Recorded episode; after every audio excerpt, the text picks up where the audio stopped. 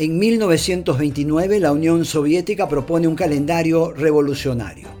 Todos los meses debían tener 30 días, o sea, 12 meses, 360 días. Y los 5 o 6 días restantes eran fiestas que no pertenecían a ningún mes. Relajo total. La increíble idea funcionó en los años 1930 y 1931. Sin embargo, en 1932 se volvió al calendario que usaba el resto del mundo y se enterró la osada propuesta.